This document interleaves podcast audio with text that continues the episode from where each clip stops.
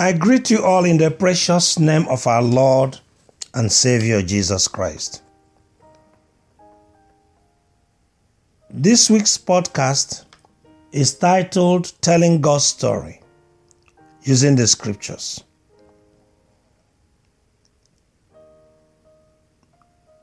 Believers are enjoined to tell God's story.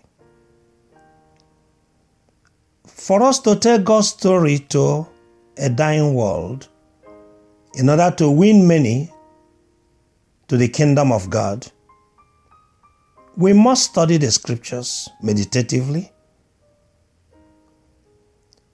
That way, we'll be able to communicate God's truth and only His truth.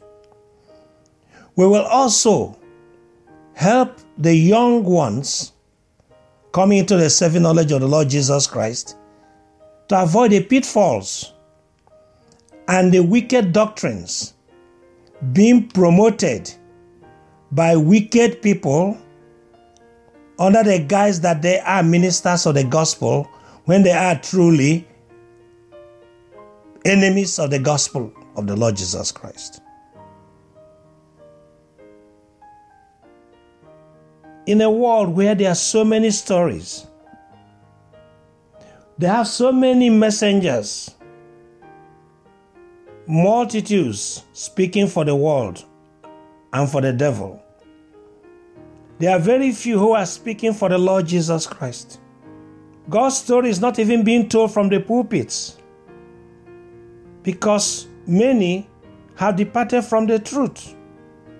In Matthew chapter 9, verse 37, the Lord looked at the great multitude following him and he said, The harvest is indeed plentiful, but there are few laborers.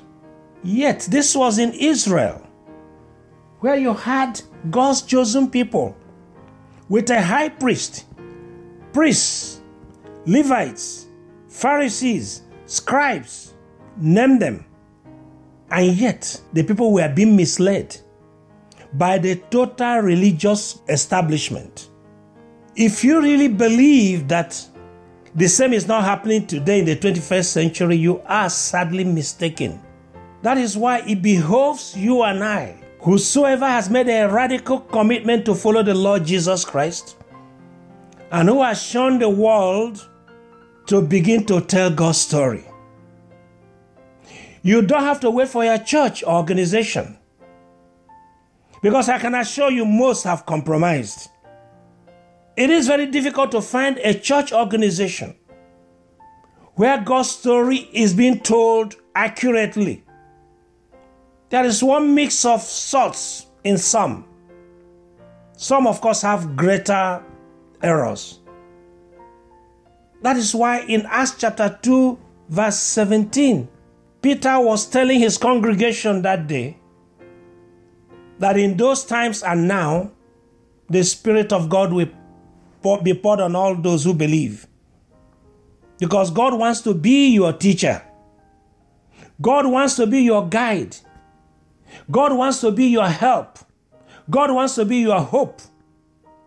Because you are the temple of the living God. God is no longer residing in buildings crafted by human beings. He is residing in your heart and my heart. And therefore, He expects you and I to tell His story. That's why in Matthew chapter 28, verses 19 to 20, He was telling His disciples and those of us coming after them to tell His story. Make disciples of all nations, teaching them to observe all that I have commanded you. How else can we tell God's story? Except we learn what He has told us. And where will you find what He has told us? In the scriptures, not in churches, not in organizations. Let's go back to the Jewish religious establishment. The only recognized religious establishment at the time a high priest that was supposedly in charge of the people, standing between them and God. The Lord said this in Matthew chapter 23, verse 15. Woe to you, scribes and Pharisees, hypocrites! for you travel land and sea to win one proselyte. And when he's won, you make him twice as much a son of hell as yourselves. Praise the Lord. That is the same thing today. If those religious leaders failed, I am telling you today that most religious leaders have also failed you. And you have no right to be looking up to them because you have to look up to God to guide you, not your leader to guide you. Where your leader are the just setting pastors and preachers and general overseers whose only doctrine is mammon. And what do they do? They are creating followers who are also talking mammon and preaching mammon and exhibiting in all forms things that are against the kingdom of God. They cloak their evil with scriptural verses of prosperity. Don't be deceived, my dear brothers and sisters. Please go to your closet and hear what God is telling you through the scriptures. Because only the scriptures that you learn that God will use to guide you. Because if you don't have the scriptures, how will you be guided? You will believe every form of doctrine. Everything you hear, you believe. Oh, the pastor said it, the GO said it. After all, they're successful. Where success is measured in material terms, not in spiritual terms. If the high priest in Israel and the total priesthood could fail, when the Lord entered his temple, they did not even recognize him. Why do you believe that if Christ is coming today, our jet setting pastors and GOs will know even when enters their churches? It is the same story. Because in these last days, God wants you and I to tell His story. We tell it by studying the scriptures. Because in 2 Timothy chapter 3, verse 16 and 17, God said, All scripture is given by the inspiration of God, is profitable for doctrine, for reproof, for instruction in righteousness, that the man or woman of God may be complete and thoroughly furnished unto good works. That's the only way you can be thoroughly furnished unto good works of discerning what is true and what is false. Because again, in Hebrews chapter 4, verse 12, said the word is quick and powerful, and sharper than any two-edged sword, piercing even the division of soul and spirit, and of joints and marrow, and is a discerner of the thoughts and intents of the heart. When you have the word of God in you, you're able to discern when you are hearing falsehood and when you are hearing truth. That's why it behoves you and I to study the scriptures. There is no other way. When you study the scriptures, you are in fellowship with God. You are telling God, I am obedient. I am also learning to learn. I'm also learning to know. I'm also learning in able to tell your story accurately and you'll be able to stand for yourself and for your generation. And for those of you who are pastor, GO, follow, follow, because you want to become like them, your aim is to become a GO someday or a pastor someday, very rich, because those are the ones you're emulating. Please learn from what we have learned about how the religious leaders in Israel were misleading the younger ones. I've had occasion to talk to some young people who really I know are zealous for the Lord, but I see the ambition. The ambition that is not godly. And I cry in my heart because I know they love the Lord, but they're being misled. They have had so much and have seen so much. And their mind is our pastor has to be right, our GO must be right. Well, when Christ came on earth in the first time, how many were really waiting for his appearing? Why do you think when he's coming now, there will be millions waiting for his appearing?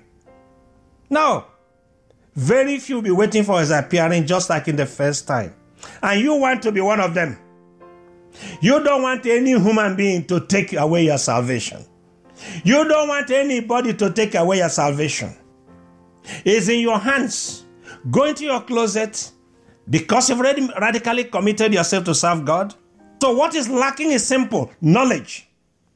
Equip yourself with the truth. So, you shall know the truth, and the truth will set you free. When you know the Bible, when you study, God will begin to give you insights you never thought you would know. He will visit you, He will help you. Our ministry is to help you, to equip you. We will ask nothing from you except for you to know the Lord Jesus Christ. We have never asked of anybody in these years of ministry to help us because God is our helper. And I'm saying God is also your helper. Forget any human being to help you. Rely on the Lord Jesus Christ. Be about his business. When you are studying the scriptures and doing whatever you are doing, he will lead you into safer pastures. He will lead you into greener pastures. Will lead into circumstances that will make sure that you make it into the kingdom of heaven. Because that's the most important thing. It is not how big or how small you are on earth. It is, did you make it to eternal life? That's what our ministry is to encourage everybody, young, old, it doesn't matter. To know the Lord, number one, to get into right standing with Him. And I'm saying you can do all that in your closet, in your room, alone.